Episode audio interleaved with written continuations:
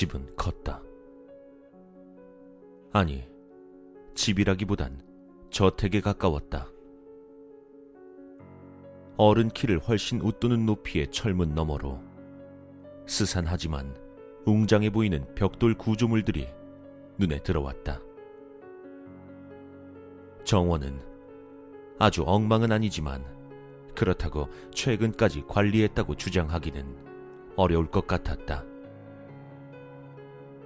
새벽의 어둠과 약간의 안개에 감싸여 있어 윤곽선이 흐려 있지만 분명 낮에 봤다면 열의 여덟 명은 사람이 살지 않는 집이라고 판단을 내릴 그럴 모양새였다. 하지만 디의 생각은 다른 모양이었다. 느낌이 딱 온다니까. 내가 왜 이 바닥에서 대부로 불리고 있는 줄 알아? 그 집 대문만 봐도 안에 세간살이가 얼마나 되는지, 훔쳐갈 만한 사이즈인지, 그리고 나중에 뒤탈이 없을 만한지 바로 보인단 말이거든. 그가 이 바닥에서 과연 대부로 불리는지까지는 내가 알 바가 아니어도 여지껏 같이 털어온 집에서 얻은 수입을 생각할 때 꽤나 신뢰할 만한 실력을 지녔다는 건 인정할 만했다. 대부인지 아닌지 몰라도 그가 선택한 집을 털어서 나오는 현금만은 그건 진짜였다. 심부름 센터에서 잃어버린 고양이를 찾아주는 일보다야 넉넉한 보수가 들어왔고 나로선 그걸 마다할 이유가 없었다. 범법 행위인가 아닌가를 따지기엔 난 바르게 교육받은 얌전이가 아니었다. 하지만 이번만은 느낌이 달랐다. 마땅찮은 표정을 짓는 내 앞에서 디는 시종일관 자신만만했다. 자, 보라고. 분명히 스산하고 관리가 안 된 저택이지만 저 안에는 분명히 훔쳐갈 만한 게 많아. 다른 뭣도 아니고 내 직감이랄까. 그게 그렇게 말하고 있다고. 다른 곳은 상상할 수도 없어. 더구나 이 집은 지금 주인이 없는 상태야. 아침부터 망원경으로 감시했는데도 코빼기 하나 안 보였으니까. 나도 물론 뭐 금붙이나 보석 따위를 기대하는 건 아니야. 하지만 말이야. 저 안에는 분명히 뭔가 있다고. 디는 손가락으로 저택 창문을 가리켰다.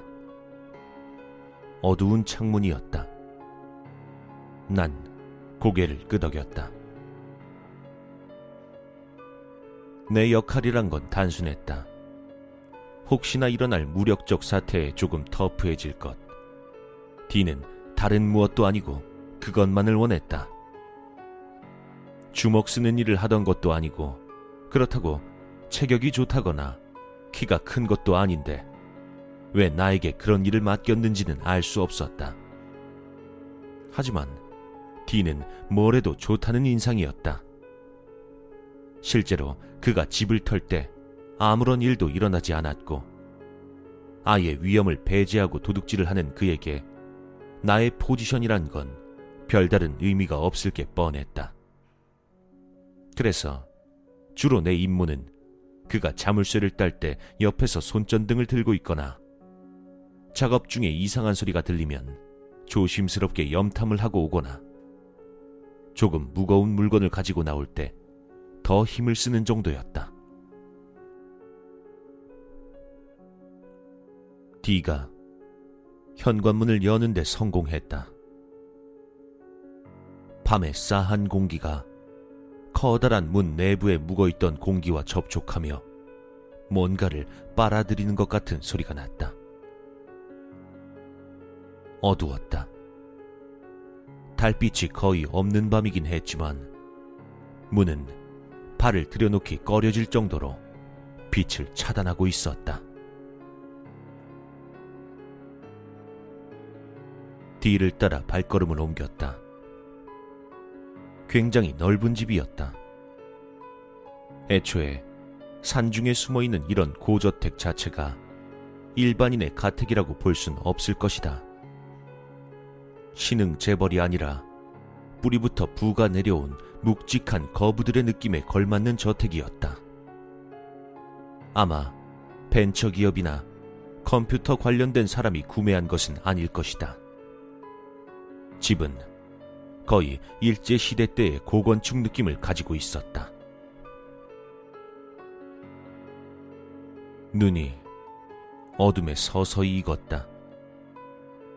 걷다 보니 회랑 양옆으로 수없이 많은 그림들이 걸려 있는 것이 보였다. 아마 문 입구 쪽부터 지금까지 쭉 걸려져 있던 것 같았다. 디가 코가 거의 닿을 듯이 그림을 관찰하다가 값이 나가지 못할 것으로 판단하고 걸음을 계속 옮겼다. 그래도 대단했다. 입구서부터였다면 적어도 100여 점은 넘을 것이다. 갑자기 시야가 탁 트였다. 야트막한 회랑이 둥글게 넓어지며 커다란 응접실로 변했다. 높게 달려있는 창문으로 어설픈 달빛이 흘러들어와 먼지가 잔뜩 쌓여있는 벽난로와 고풍스러운 가죽 소파가 눈에 들어왔다. 소파는 장정 열이 앉아도 좋을 만큼 충분히 넓었다. 돈 냄새가 난다. 디가 말했다. 그가 그렇다면 그런 것일 게다.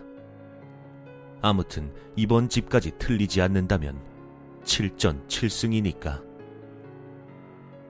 그가 무전기를 건넸다. 자, 첫째, 응접실이나 각종 방에 깔린 러그를 들춰볼 것. 금고가 있을 수 있으니까. 둘째, 그림이 아니라 인물화이거나 혹시 사진 같은 게 걸려 있거든 액자를 빼볼 것. 역시나 금고가 있을 수 있으니까. 셋째, 감 나가는 물건이 보이면 즉시 내게 연락을 취할 것. 나는 고개를 끄덕이고 그가 2층으로 올라가는 것을 지켜보았다. 하지만 내가 할 것이라고는 없었다. 여지껏 털었던 집 모두 D가 찾아낸 금고나 보석류들이 주된 수입원이었다. 내가 길을 쓰고 뒤져봐도 소용없는 것을 D가 고개를 갸웃거린 후 쓱 들춰본 러그 아래에서나 커다란 성경 사이에서 금고나 혹은 현금이 다발로 발견되는 것이다. 오늘도 어차피 D가 찾아낼 것이다. 담배를 꺼내 물었다. 끝부분이 빨갛게 타오르며 응접실이 한층 더 어둡게 보였다. D가 찾는 것은 그뿐만이 아니었다. 그는 가족의 앨범이나 가족 사진 등에서 그가 터는 집의 가족 구성원의 사진을 훔쳐댔다. 물론 기준은 있었다. 여자, 가능한 어릴 것, 되도록 고등학생, 가녀리고 긴 머리일 것, 피부가 하얄 것. D가 원하는 취향들을 종합해보면 정한 타깃의 소녀들은 일단 예쁘다고 봐도 무방했다. 가택을 찾아내 물건을 훔쳐내면서 D는 소녀들의 신상 정보까지 훔쳤다. 그게 D의 대단한 점이었다. 그것은 누군가 알고 싶다고, 그러니까 훔치고 싶다고 훔칠 수 있는 종류의 것들이 아니었다. 핸드폰의 최근 통화 목록과 문자 목록을 뒤져서 그녀들의 통근 시간과 각 시간대에 어느 장소에 있는지를 유추해냈다. 학원, 학교, 과외, 혹은 시내. 번호를 훔쳐내고 그녀들이 어느 시간대에 어디 있는지를 정확하게 짚어낸다. D는 그렇게 얻어진 정보들로 그녀들을 강간했다. 7전 7승이라는 건 그런 의미였다. 일곱 개의 가택, 일곱 명의 소녀, 하교하는 길, 학원을 마친 골목길, 친구와 어울린 뒤에 홀로 된 기갓길. 디는 정확했고 타깃이 혼자가 되는 때를 무섭도록 예리하게 캐치해냈다. 그가 더 완벽한 이유는 타깃을 고르는 조건이 깨끗하다는 데 있었다. 사고자들은 전혀 신고를 하지 않았다. 난 말이지. 다 보여. 당하고 나서도 끙끙 앓다가 결국 아무 말도 못하고 입 다무는 여자들. 그런 부류들이 한눈에 들어온다고. 우선 젊다기보단 어리지. 그리고 자기가 크면 지금보다 더 예뻐질 걸 알고 있는 자신감이 깃들어 있는 살짝은 성숙한 어린애여야 하지. 본인은 예쁘고 더 예뻐질 거지만 아직은 깨끗해. 남자랑 섞이는 건 나중일 거라고 생각하지. 그리고 어느 순간에 확 뜯겨지는 거야. 꽃잎이 말이야. 투명한 바닷물이 있는 지중해의 섬. 그리고 욕실엔 장미꽃잎이 떠있는 욕조.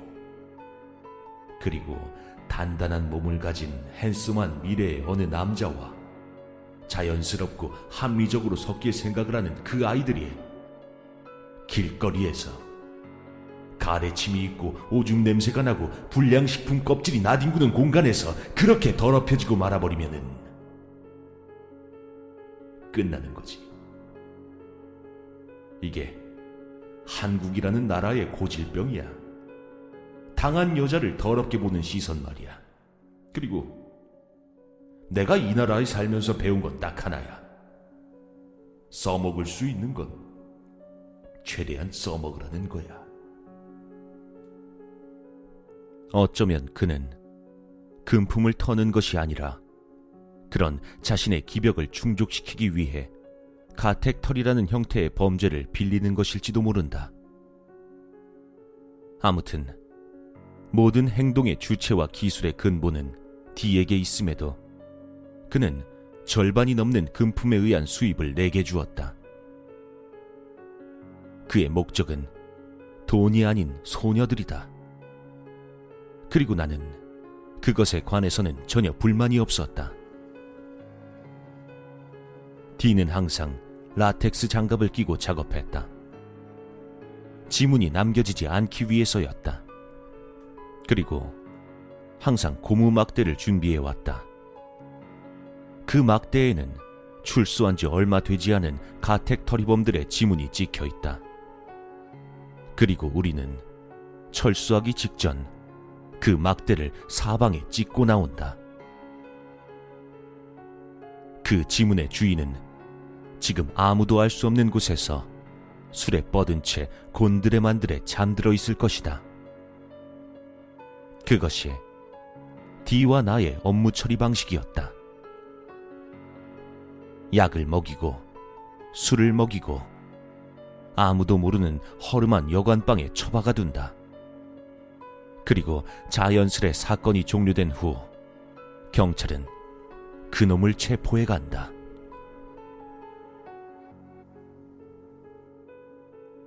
D는 항상 마무리를 하고 나올 때 스페어키 팩에 집의 열쇠 모양을 찍어두고 나왔다.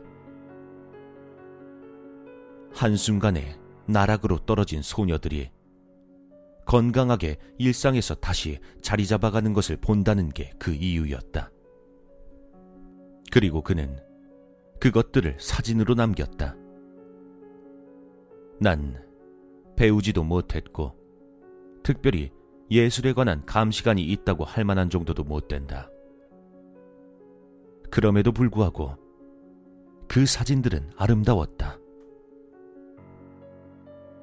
학교에서 수업을 받는 모습, 등교할 때의 모습, 하교할 때의 모습, 그리고 D가 힘들게 촬영한 잠을 자는 모습. 검고 길지만 맥없어 보이는 머리카락. 하얗다고만 하기엔 왠지 더 짙어진 피부. 다크서클과 깊어진 눈동자. 조용해 보였다.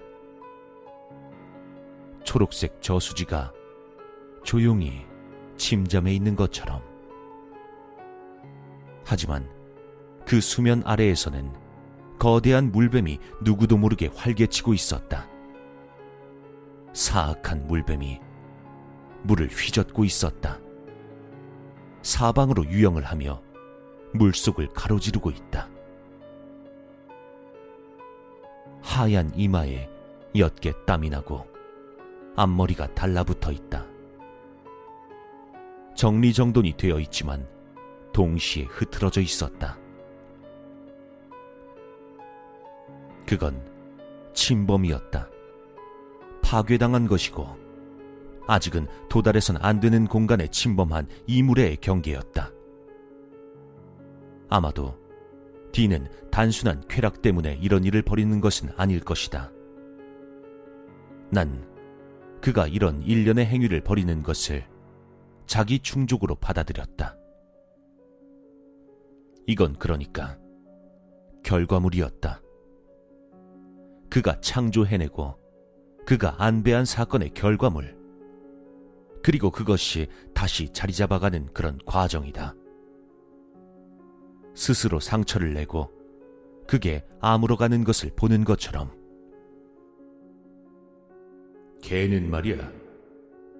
아무리 족보가 있는 명품 암컷이라도 동네에서 뒹굴던 근본 없는 잡종과 한번 붙어먹고 나면 말이야.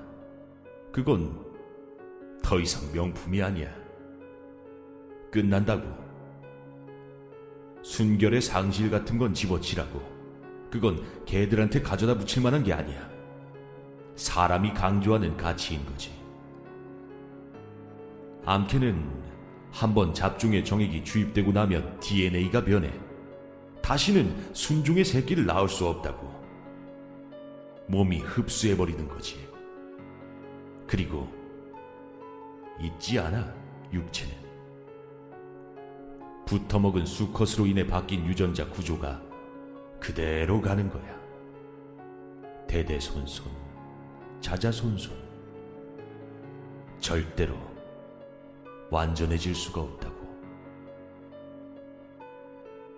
남기는 거야, 나도. 흔적이 평생 가는 거지. 이거야말로 남는 장사잖아. 그때 무전기가 울렸다. 어때? 뭐 좀 찾은 건 좀 있어? 나는 없다고 대답한다. 그가 이런 것을 물어올 때면 이미 돈이 될 만한 무언가를 찾았다는 뜻이다. 아니면 다음 타겟을 찾았거나. 하지만 그는 나를 위해서인지 항상 돈으로 바꿀 수 있는 것들을 그는 먼저 찾아왔다.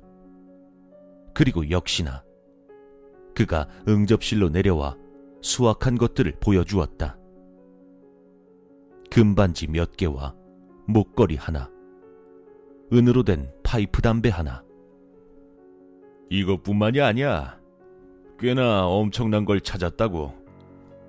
D는 끝이 반짝거리는 그의 말에 따르면 끝부분이 다이아몬드로 가공된 골프채를 내민다. 난 그것들을 말없이 가져온 보따리에 챙겨 넣었다. 내가 있던 응접실 역시 D가 움직이기 시작하자 금세 여러 가지 것들이 쏟아져 나오기 시작했다. 현금 조금과 진주 목걸이, 그리고 가족 사진. 내가 그가 발견한 것들을 마저 주워 담고 나자 그는 느긋하게 바닥에 앉아 가족 앨범을 폈다. 4인 가족이었다. 엄마와 아빠, 큰 딸과 둘째 딸. 근엄한 아버지와 밝아 보이는 엄마. 나이 차이가 좀 많이 나는 두 딸. 첫째는 벌써 결혼을 한 모양이었고, 둘째는 늦둥이 같았다. 교복을 입고 가족과 찍힌 사진 속에서 웃고 있다. 분명 다음 타겟이다. 구름이 걷히면서 달빛이 한순간에 응접실로 쏟아져 들어왔다. 디는 꼼꼼하게 사진을 읽고 있다. 그렇다. 그는 사진을 읽고 있었다. 정보를 독해하고 있는 것이다. 심해 속에서 커다란 바위에 흡착한 문어처럼 빨판을 열고 온 다리를 뻗어 그것을 조사하고 있다. 끈적하고 관능적인 탐구다. 그때였다. 인기척이 들려온다. 디는 긴장한 채 일어났고 난 처음으로 일어날지 모르는 무력 사태의 추이를 상상하며 불길하게 일어났다. 우린 지금 저택 응접실, 그러니까 1층에 있다. 하지만 말이 1층이지 지지대가 높은 집이라서 비스듬히 올라오는 복도를 통해 보면 2층에 가까운 높이였다. 확인해봐. 나는 D의 말을 따른다. 응접실 중앙에 있는 커다란 조경 창문을 통해 우리 이후에 저택을 찾은 불청객이 누구인가 확인해 본다. 그리곤 D를 다시 쳐다본다. D가 의아한 표정을 짓는다. 그리고 다가와 내 옆에 서서 정원을 바라본다. 머리카락이 곧고 길다. 밤의 어둠과 뒤섞여 있지만 그래도 긴 생머리라는 것이 분별된다. 얼굴은 하얗고 작았다. 안개 쌓인 밤의 한기로부터 회색 후드 집업을 입고 통이 좁은 청바지로 감싸인 두 다리가 저택으로 걸어 들어오고 있다. 분명 이 집의 막내 D의 타겟이다. D는 침을 삼킨다. 이런 경우는 또 처음인데. 난 어쩔 거냐고 묻는다. 돈은 이미 충분해. 장무라비한테 맡기면 작은 거 다섯 장 정도는 나올 거야. 우리의 사업적으로는 충분한 이익이 이루어졌어. 문제는, 문제는 내 개인적인 프라이버시야. 무슨 말인진 이해하고 있다. 하지만 나는 나대로 설득하려 한다. 이건 당신의 방식이 아니지 않느냐. 바로 이 집에서 성폭행이 이루어지면 잡힐 가능성이 높다. 우리가 준비한 지문의 잡범은 왼쪽 손가락이 두 개가 없었는데 후에 저 소녀의 증언에서 사실이 엇갈릴 경우 여기까지 했던 모든 작업이 드러날 염려가 있다. 음, 그런 건 걱정할 필요가 없어. 난 누가 뭐래도 프로니까. 그냥 저열한 욕망에 사로잡혀서 여기저기 뿌리고 다니는 한심한 녀석들과는 근본적으로 다르다. 이 말이야. 내게 있어서 이건 예술. 그래. 예술이야. 고귀한 거지. 허겁지겁 서두르다가 이를 그르치고 사방에 흔적을 남기는 짐승들과는 난 다르다고. 나는 다시 만류한다. 이번엔 방법을 달리 해본다.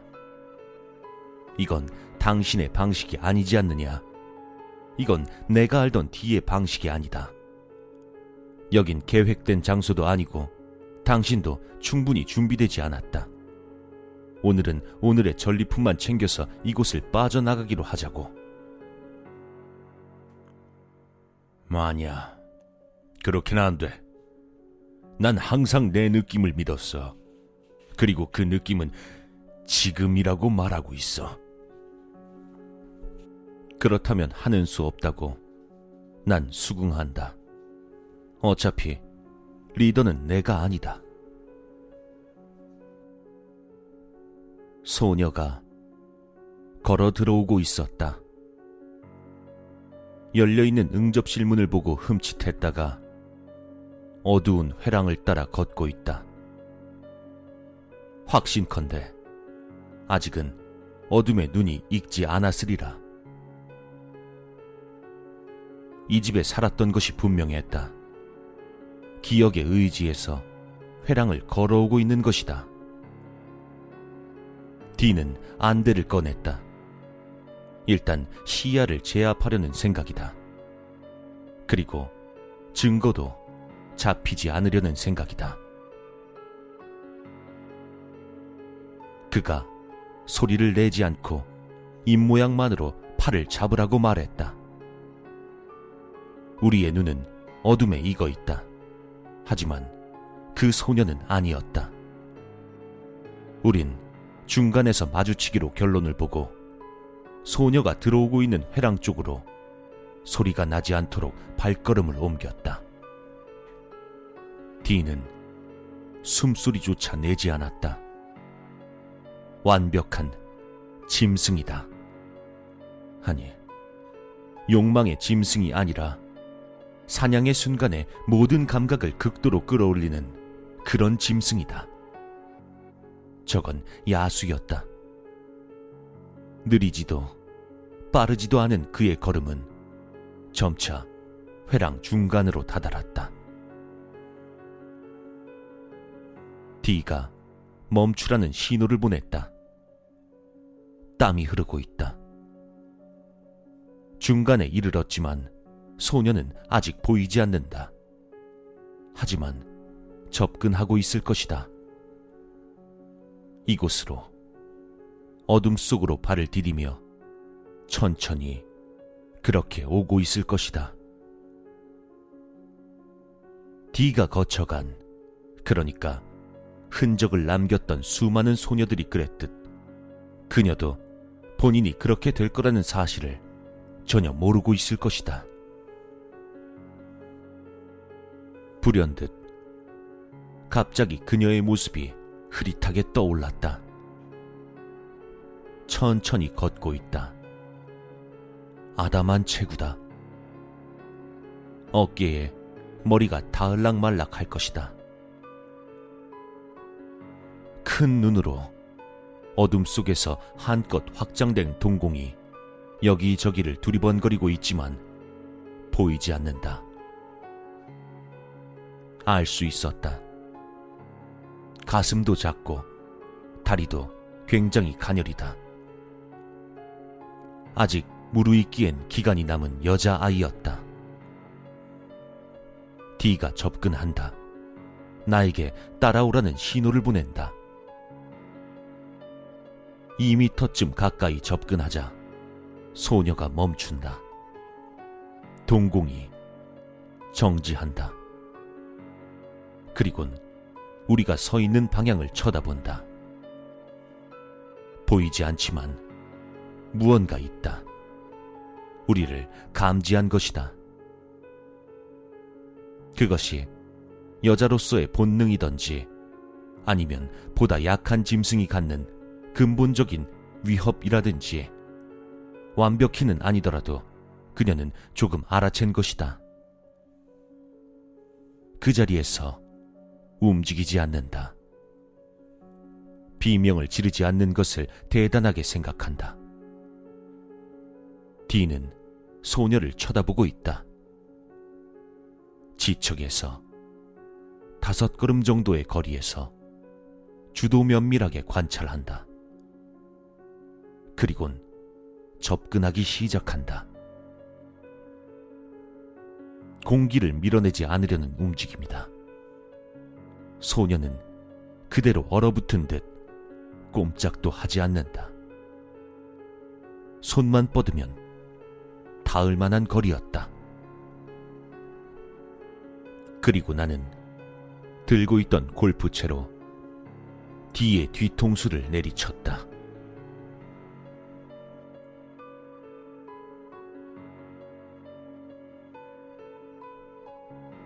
어, 일어났어요? 알아요, 알아. 그동안 충실했던 파트너가 왜 갑자기 이런 엄한 짓을 하는가. 뭐, 그게 궁금하다는 눈초리잖아, 지금. 근데, 아유, 이거, 피 좀 봐. 내가 너무 세게 쳤나봐요. 딱 한 대였는데. 그래도 죽을 정도는 아닐 거예요. 나름대로 힘 조절은 좀 했거든요. 음, 아무튼 왜 그런지 되게 궁금한 것 같은데 궁금하죠? 궁금할 테니까 설명해 줄게요. 나 D형 안 싫어해요. 감정도 없고 심부름 센터에서 오만 잡일 다 하다가 형이랑 몇 건 하니까 금방 돈 되더라고요. 좋잖아요. 뭐 형이 여자애들 강간하던 거야 좀 그랬지만 아, 근데 내 밥그릇이 더 중요한데 어쩌라고. 세상 더럽다는 것만 주구장창 배워왔는데 뭐 그까짓 것 때문에 때려칠 수는 없는 노릇이고 뭐 그리고 우리 서로 죽도 좀 잘 맞았잖아요. 나는 돈 벌고 형님은 그 예술 어 그거 하시고 근데요 그 예술 말이에요. 그게 형만 하는 게 아니더라고요. 내가 심부름 센터 초창기에 완전 애송이었을 때 사람을 죽여봤어요. 중년 아저씨 하나를. 나한테 살해 의뢰가 들어왔더라고. 그거 알아요? 우리 그런 것도 들어와요. 뭐, 고양이 찾으러 다니거나 대리주차 같은 거 하는 일도 있긴 한데, 우리도 그, 음, 그 뭐더라? 그래, 그래, 그래. 히트맨. 그래. 살인 청부업도 한다니까요? 뭐, 죽이고 싶은데 못 죽인다. 어, 치정 관계. 원한 관계 때문에 조사도 들어올 거고, 그러면 불안하니까. 근데, 범죄 경력도 없고, 지문도 없어서 조회도 안 되는 우리 같은 이 돈에 미친 거지 새끼들은 그거 큰 거 한 장이나 두 장 정도에 그냥 하는 거예요. 무시하지 마요. 미제 살인 사건 70%는 심부름 센터 짓이니까. 아닐 것 같죠. 피해자랑 연관 관계가 하나도 없고 교차점이나 공집합이 0%인 범인이 사람을 죽이잖아요. 그걸 어떻게 잡아? 그게 벌써 1년 전인가. 내가 사람을 죽였어요. 죽였는데 죽여놓고 시체를 가만히 딱 들여다보니까 너무 궁금한 거지. 이 배 나오고 기름기 좔좔 흐르는 대머리 아저씨를 왜? 누가? 대체 왜 죽이라고 했을까? 처음 사람 죽이고 나서 담배 하나 피워 물면서 손가락 덜덜 떨리는 거 진정시키고 보니까 그게 그렇게 궁금하더라고. 알잖아요. 나 궁금한 거 못 참는 거. 뭐 어떻게 밤에 센터문 땄죠. 찾아봤어요. 안 되는 게 어딨어요, 우리나라에. 근데 이게 딸인 거야. 딸내미더라고. 의뢰자가 친딸이야. 사장이 나중에 일 틀어지면 비켜가려고 나름대로 흥신소 써가지고 잡아놓은 증거품이 몇 개 있더라고. 그게 그 증거품이 포르노인데 온갖 게 다 나와. 그냥 대단해 이건. 17 여자애가 교복을 입고 나와. 완전 원맨 쇼지. 그 수많은 동영상 주인공이 다 그 애들하니까. 장르가 총집합이야 그냥. 개랑 하는 것도 있고 지 아빠가 묶어놓고 하는 것도 있고 어, 술 처먹은 친구들 데려와서 하는 것도 있고 야외 아 맞다 딸내미 학교에서 하는 것도 있고 하여튼 인간 수컷이 생각해낼 수 있는 모든 장르, 체위, 구도, 상상력이 다 총망라된 그런 DVD가 있더라니까? 그래요. 이거 죽일 만한 놈이었구나. 완전 죽일 만한 놈이었구나. 난 죄책감이 사라졌어요. 그 새낀 진짜 죽을 만한 놈이었으니까. 안 그래요? 거기다 직업이 판사야. 돈을 억대로 벌어들여도 자기 친딸을 강간하는 개쓰레기였으니까. 근데 형이 타겟을 여기로 이 집으로 정했어요. 그것도 오늘 밤에. 난 만족했어. 보수도 그동안 받을 만큼 받았고. 그냥 이번 일만 마지막으로 하고 해외로 도피해서 살 계획이었거든요. 근데 왜 여기냐고. 하필. 내 의뢰인은 해외에서 심리치료 받고 있는 걸로 아는데 왜 1년이나 지나서 여길 기어들어오냐고. 내가 서재에서 그 판사님 야구바다 딱 하나 가지고 가서 갈비뼈 부수고 무릎뼈 부수고 손가락 부수고 어깨 부수고 마지막에 꼴통까지 박살내달라는 그 세세한 지령도 다 칼같이 지켜낸 왜 이 집으로. 아니 쳐다도 보기 힘든 이 집으로 집을 털러 오냐고요.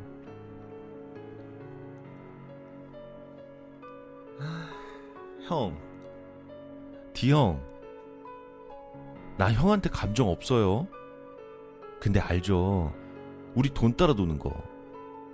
사실 우리가 아니라 사회가 그래. 그쵸? 우리 돈 따라 돌잖아. 맞춰봐. 내가 우리 의뢰인 딸내미 걔네 아빠 죽이고 얼마 받았게? 내가 그 복도에서 그 여자 머리가 아니라 형 대가리 골프채로 깔 수밖에 없었던 거. 이제 이해하죠? 큰 거 한두 장에 목숨 걸던 불쌍한 인간이 큰 거 열 장에도 코웃음 칠 만한 돈 받기로 했는데 내 예쁜 의뢰인 죽이면 안 되잖아요. 안 그래?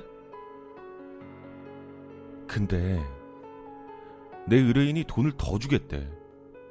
떵떵거리며 살 만큼 그때 받았는데 알잖아. 우리 같은 논팽이들 며칠 사이에 도박장에 다 꼬라박는 거. 그런 내가 다시 눈 돌아가면 그 주겠대.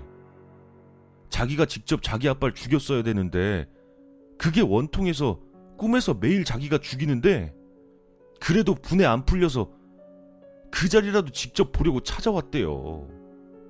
그러다 하, 세상에 우리 아티스트 형님이 여기 있잖아. 여기 여기 형이 만든 예술 앨범 있어. 내 의뢰인 아버지 판사님이 영상미의 대가였다면 형은 아무래도 피사체를 기가 막히게 잘 잡아내는 것 같아. 구도가 예술이야. 영혼이 담겨 있어. 내 의뢰인도 보면서 감탄하더라고. 눈동자가 그냥 막 돌아가더라니까. 형 사진에 분명히 뭐 이상한 것도 안 나오는데 야한 것도 안 나오잖아. 그냥 그 어린애들 눈동자, 표정, 분위기만 보고도 알더라고요. 형한테 당한 거. 그리고 하는 말이 여자 영혼 가지고 예술하시는 우리 D형. 형 넘겨주면 돈을 더 주겠대요. 형 몸값이 장난이 아니야. 어마어마해. 그 여자애가 형 가지고 뭘 할진 나도 모르겠어. 자기는 더 살고 싶은 생각은 없다던데. 자기한테도 미련 없는 여잔데 남한테는 뭐 말해 뭐해. 심지어 우리 위대한 예술가 형님한테는 말해서 뭐 하겠어. 그쵸? 아 근데 벌써 시간이 이렇게 됐나? 형, 나 이제 가볼게. 형 되게 한참 만에 깨어나서 모르겠지만 거의 3시간을 기절해 있었어. 난 그동안 내 의뢰인이 시킨 심부름하고 왔거든. 톱이랑 메스 찾더라고. 새벽 시간에 겨우 철물점 찾아서 겨우 사온 거예요. 다 녹슬긴 했는, 아이고 이거 근데 너무 많이 녹슬었는데. 아니 어쨌든 겨우 구해온 거라고. 형, 우리 피차 간의 감정은 가지지 맙시다. 원래 예술가들은 죽어서 더 유명해진다고 하잖아. 유작이 자화상이라는 거. 그거 참 멋있지 않아? 잘 있어. 이만 가볼게.